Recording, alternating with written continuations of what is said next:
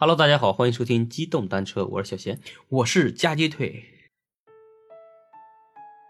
年呢也就过了两三天了，对吧？今年因为疫情嘛，很多人其实本来是想回家的，但是各地又突然爆发嘛，然后各地的这个防控措施又就防控又升级了嘛，对对吧？然后可能很多人回不了家啊。我嗯旁边一个实习生的小姑娘啊，每天信誓旦旦算着回家的日子，嗯结果呢，她本来说是呃二十号回家的，嗯，然后结果十八号那天就决定不回去了。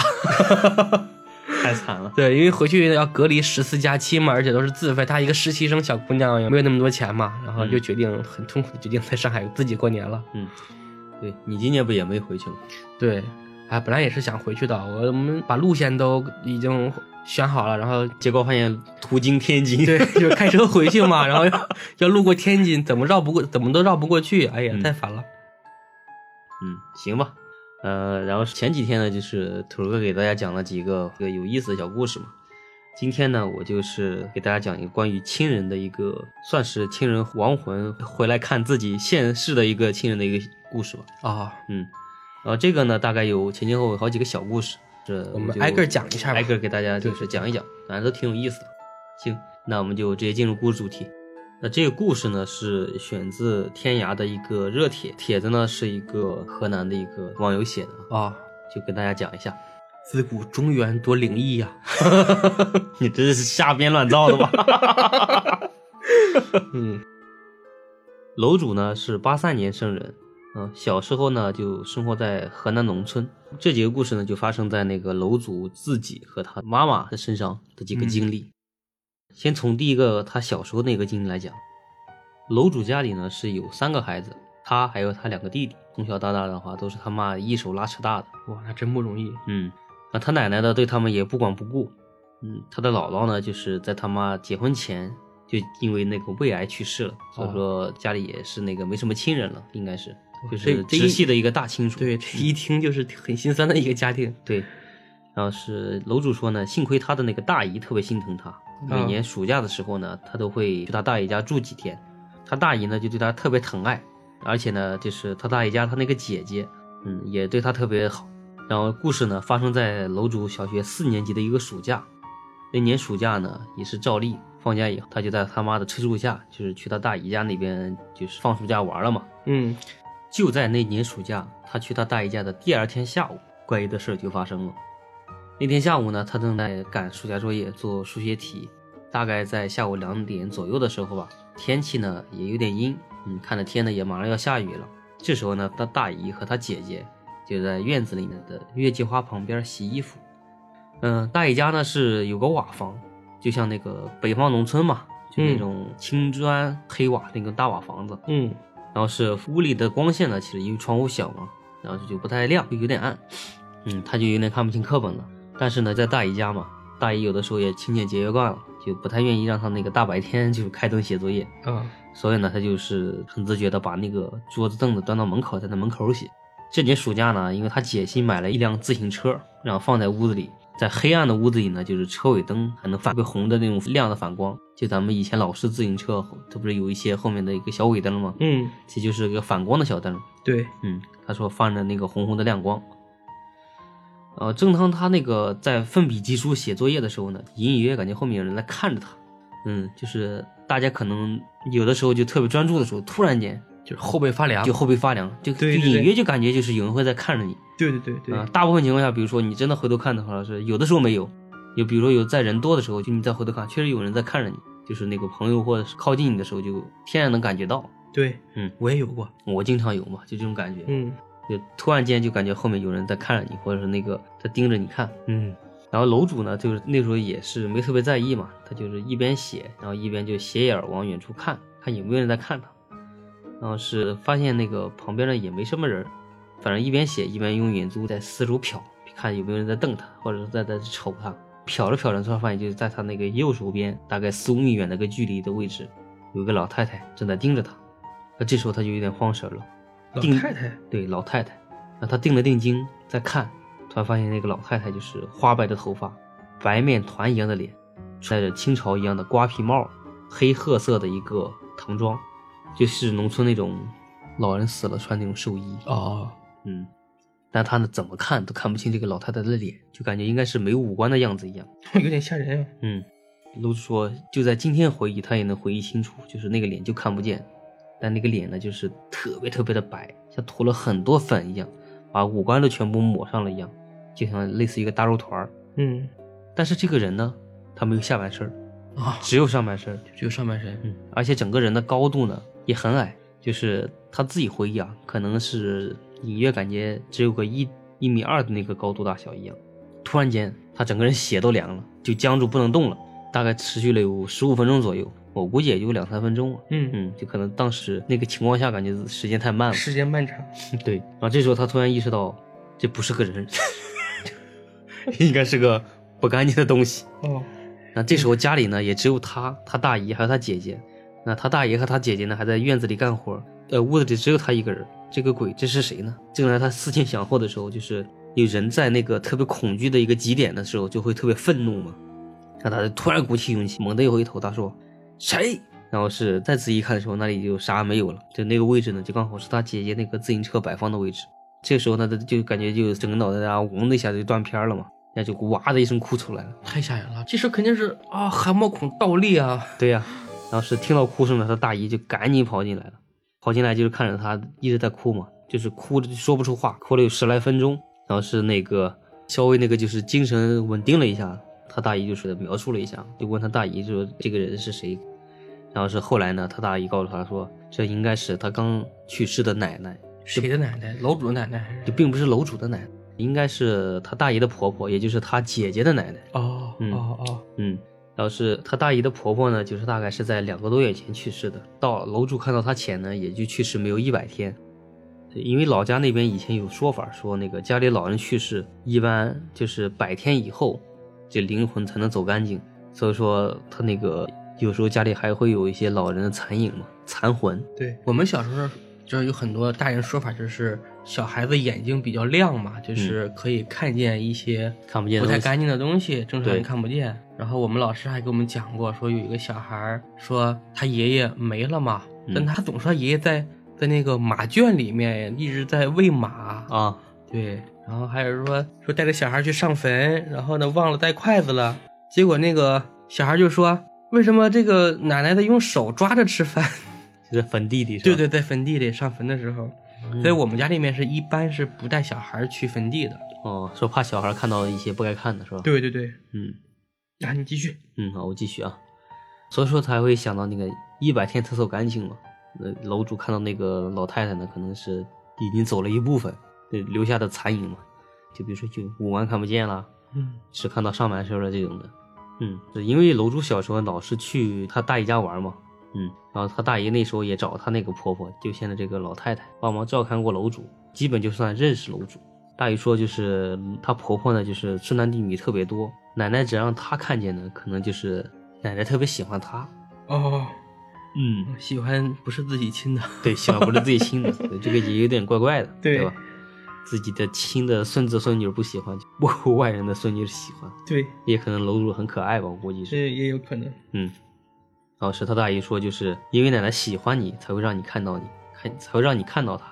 如果她不喜欢你的话，你压根儿你想看你也看不到她。嗯，好像楼主很想看到似的。对，你就把楼主吓成那个样了，他还。然后后来呢，楼主说他自己想了想，感觉这个你说有道理吧，他也有道理；说没道理吧，他当时已经十二岁了，按理说应该是看不见就这些东西的，但后来他也能看见。嗯，反正就是这个事呢，也让他很疑惑。嗯，这就是他第一个就是自己亲身经历的看到逝去的一个算是亲人的一个经历吧。啊，一个小故事，嗯，就就结束了。对，这是他自己个人的一个经历。啊啊，接下来呢，这个经历是发生在他妈妈身上。那这个经历呢，就是听起来就会比较恐怖一些。哇塞，嗯别喝口水。嗯，刚才那个可能只是看到了一点点那个亲人的残像，对，这个呢，就是发生在他妈身上呢，就差点危害到他妈的生命。哇，那快给我们听众讲一讲。嗯，嗯，这个故事呢是发生在他妈妈小的时候，他妈给他讲这个故事的时候已经五十多岁了，所以对他妈来说的话，其实相当于是一个以前的传奇经历嘛。他妈呢是那个五十年代生人，大概是在刚刚建国没多久，嗯，五几年嘛，对，刚好处于那个大跃进那几年。大跃进那几年呢，可能当地就是我们河南那块儿嘛，是也受到过一些自然灾害啥的，当地就是挺贫穷的，家里吃不饱穿不暖那种。你说全国都穷？对，嗯，他妈呢就是排行老三，上面呢还有他一个大姨和他二姨，下面呢还有个四姨，然后是又从本家收养过来一个舅舅，就家里三个女儿和一个一个男孩嘛，嗯，然后农村人就是那个时候就穷的叮当响。家里五六个人，对，然后是衣服呢，就肯定不会说就每人都置办一身新的，像现在也是嘛，大的穿完，小的穿，小的穿，是吧？末的穿那种，嗯，所以说一般就是老大穿的都是比较新的衣服，老二、老三呢就穿的稍微旧点、破点，到老四呢基本就是完全这种破衣服，了没法穿那种破。对，嗯，因为家里呢就是女孩多，男孩就一个嘛，家里女孩呢也就是都早早的就出来帮大门做农活，就不上学了。也是农村嘛，很常见。对，嗯，然后这个故事呢，就发生在他妈妈的就是二姐，就他二姨身上。嗯，他二姨呢，算是家里就是最聪明、最勤快的一个小姑娘，就是干活家里家外都是一把好手。而且就是像楼主这么说，但是不太道德，大家听一听就好了。说那个，因为他那个二姨就是又机灵又胆儿又大。就会偷偷的偷一些 公社里的红薯、花生来回来补贴家里家用。嗯，那时候很多人都这样干啊。对，有本事的人都这样干。对，那时候这种人算有本事。对对对对，就脑袋瓜灵光那种的。饿不死哈，不然的话，很多人饿的要死了。对，因为毕竟是那个自然灾害那几年嘛，可能大家都没办法。对，其实说到这一点，可能有些观众呢又会上纲上线，又会讲到这个道德、人品啊之类的。我给大家讲一下，就是已经这个时候的粮，很多粮食都是浪费的，就是你不吃掉，你放在公社里面，它最后都会浪费掉、发霉、坏掉、扔掉。因为那时候储存的条件也不好。对，而且那时候管理是公家的嘛，嗯，老百姓说实话，那时候人民的素质普遍低，嗯，对吧？就像最开始实行人民公社化运动之后，普遍的就是浪费粮食，大馒头那么大个去喂猪。很大个去喂猪，嗯，面条吃不完，成盆子成桶的倒掉，嗯，对吧？到后来没粮食，大家一起挨饿，嗯，并不是道德问题，而是那个时代都是这个样子。然后是因为他那个就是二姨呢，增强体壮嘛，嗯，不容易生病，还会上树摸蝉、下河摸鱼，就是卖钱补贴家用嘛，反正就是特别能干。但是那个他二姨呢，早早的就发生了，算是那个命运捉弄嘛，十二岁就去世了。呃，也是那年夏天，他二姨呢，就是正在田里面摘红薯叶子嘛，就突然感觉肚子有点痛，但是那毕竟是家里最懂事的孩子嘛，觉得就是疼一疼，忍一忍就过去了，就没吭声。从早上就一直忍，忍到中午了，就发现就挨不下去了，就疼得难受，忍不住疼了，就给他那个就楼主姥姥说那个我有点不舒服，我想回家休息一下。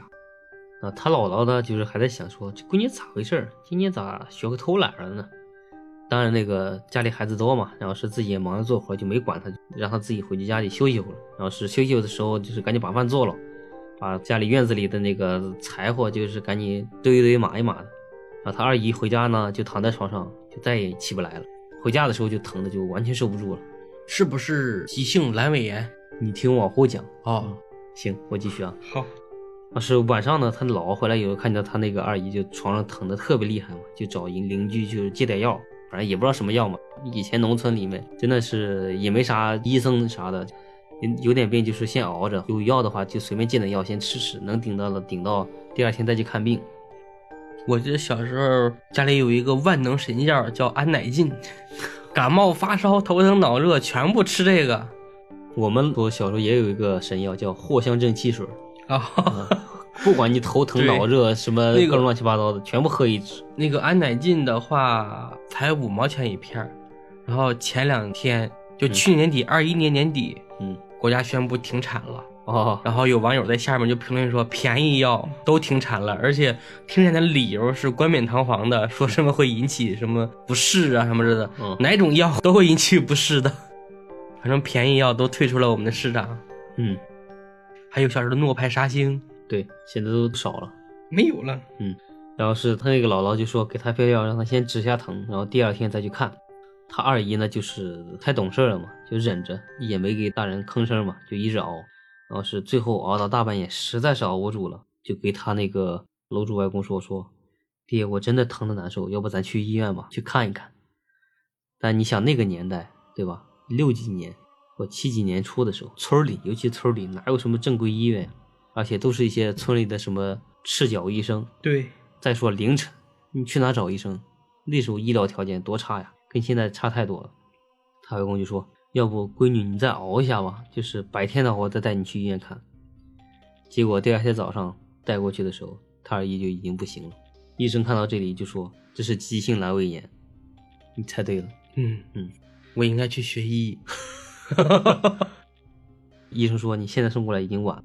就最后呢，他二姨就疼了一天一夜，活活疼死了。啊，想想挺难受的。对呀，你 想急性阑尾炎呀，现在人但凡碰到这种的，就是刚开始疼就疼的嗷嗷乱叫，就扛不住了，那肯定去医院赶紧就是开刀干啥乱七八糟的。他二姨十二岁的小姑娘呀，忍了一天一夜，就说死的时候他二姨就是嘴唇都咬破了，有颗牙都被咬碎了。最后死在床上的时候，双手蜷缩的捂着肚子，掰都掰不开，脸都最后都发黑，确实太惨了。这种故事听的好难受。嗯，唉，那他姥姥呢，就是哭死哭活也来不及了，因为那个闺女这样就就没了嘛。唉，可怜他二姨死的时候，他二姨还没有十二岁，也不算大人，就不能埋到自己家的坟地里面，得给他找个鬼丈夫给他配亲配阴婚。配阴婚，嗯，说那个不然以后就是连投胎的机会，就是连烧纸都没人给他烧。但你想想，十二岁配的阴婚，他本来就没后。他后面时间长了，肯定也没人给他烧纸了，对吧？对，嗯，由于事发太突然嘛，就是回家里就赶紧回去张罗着找那个村里有没有适龄的一些去世的男青年嘛，看能不能配配阴婚。最后就是找来找去，找了三家，一家就完全不靠谱，就是一个死了十几年的老光棍，而且死的时候就已经四十六了。天呐，嗯，他姥姥就说那个贤妻年龄太大了，毕竟自己闺女才十二岁嘛，就配四十六那简直就不像话。另一个呢，就是一个小男孩，十六岁去世的，虽然年龄很般配啊，但他家也特别穷，嗯，也不愿意出啥钱，就给了一口破棺材，寿衣啦、花圈什么的都不给，都没钱，而且棺材呢还是那种杨木木头做的那种特别薄的薄皮棺材。他姥姥嫌那个棺材不太好，太薄了，而且那个嫁出去以后就是离自他姥姥家那个也特别远。逢年过节想去上个坟，什么祭个拜啥的也不太方便，而且就是还得雇车把他那个二姨送过去。因为那个那边也不负责接，所以他就感觉不太划算。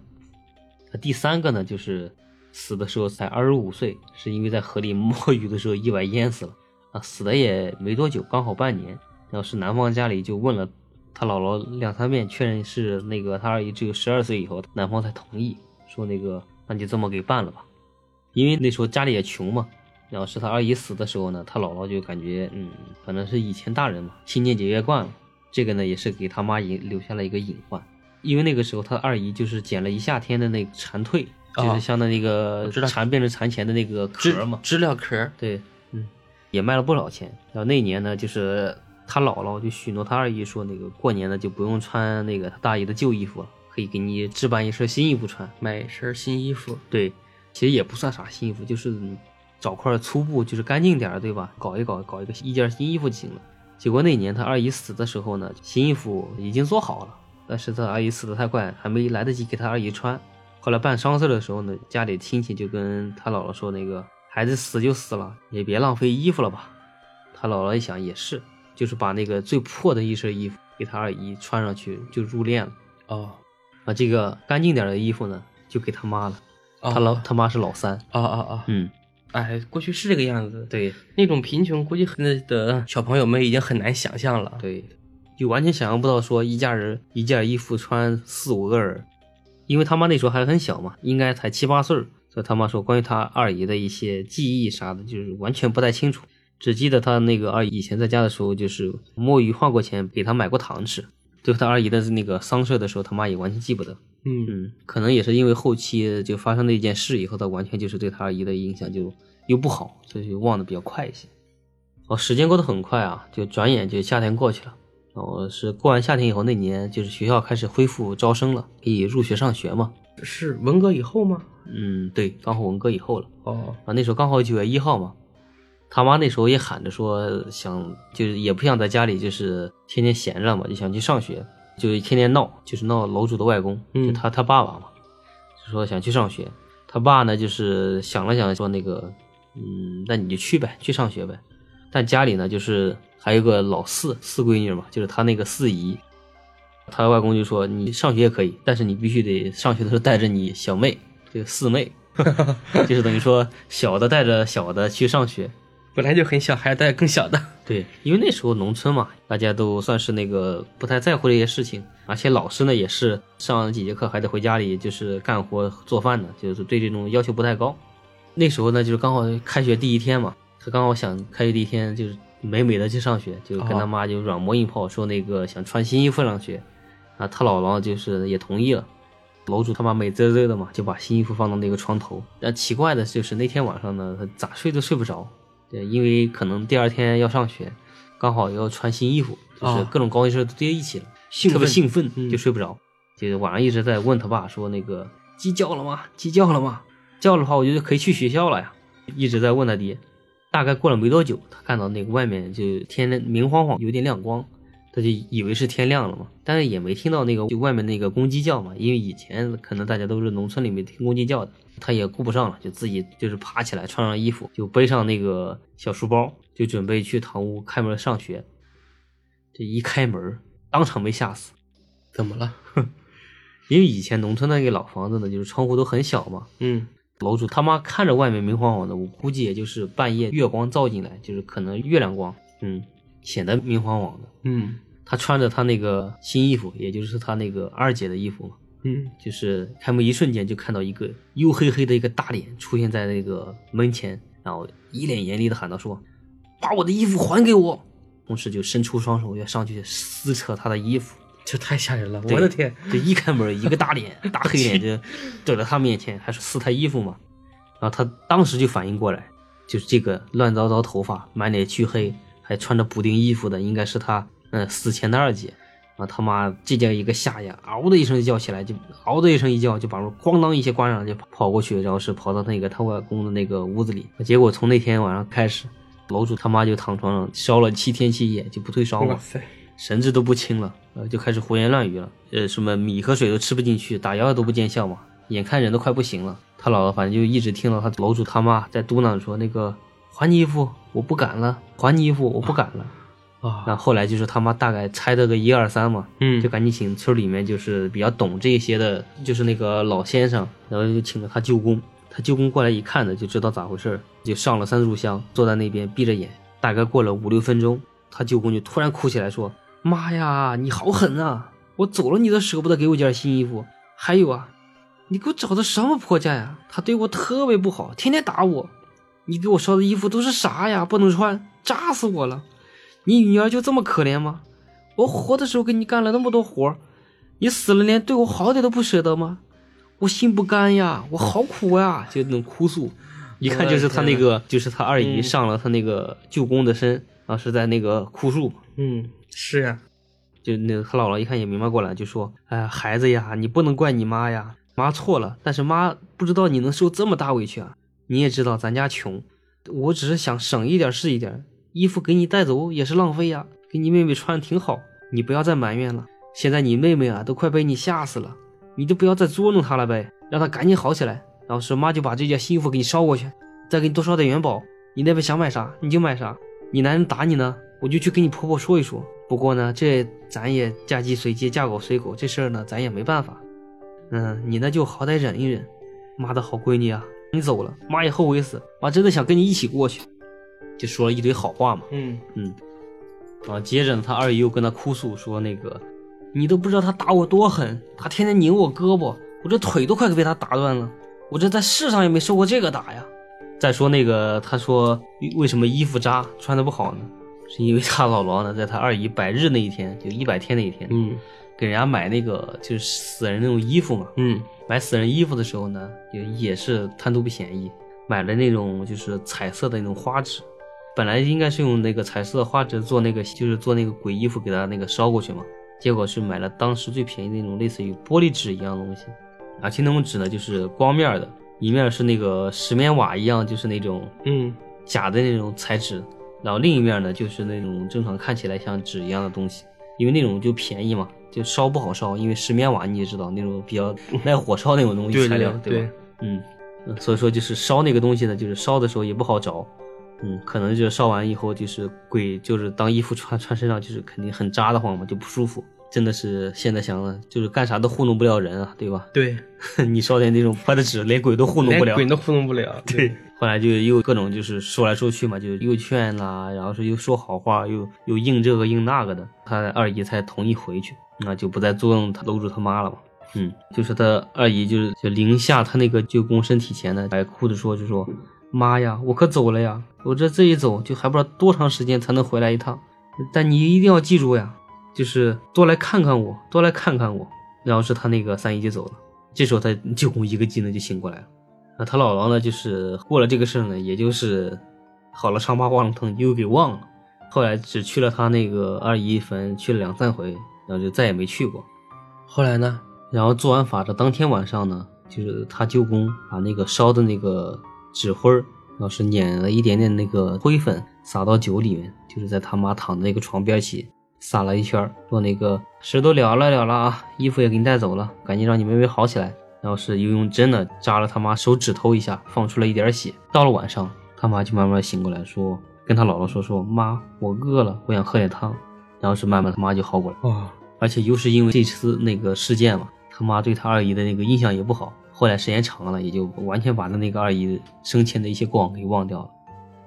楼主说，他妈当时跟他讲这个时候呢，他还感觉他自己二姨呢特别可怜嘛，年纪轻轻就没了，嫁人也没嫁好，然后是自己的那个东西也没得到他那个妈的应许，东西都特别不好，就跟他妈说那个，要不你这样吧，就中元节的时候呢，清明中元你也抽空也去看看我二姨，烧点纸啥的。那他妈一扭脸会对他说，我才不看他呢，找了我一身麻烦，还让我去看他，我管他买哪儿的，我也不知道他买哪儿了，我不看。好吧，那这个事儿就到这里结束了。本期呢，我跟大家讲的也不短了，就后面还有两个小故事，一个呢就是也发生在楼主他妈身上，嗯，然后另一个呢关于他楼主的一个同事的一个故事，也是跟亲人有关的，嗯，这个呢我们就放到下期。那行，那今天我们就讲到这里，嗯，那祝大家节日愉快，对，多吃点饺子，嗯，不要再提饺子了，你三十那期讲大家肯定要骂你，好吧，行，嗯，那就先这样，嗯，拜拜，拜拜。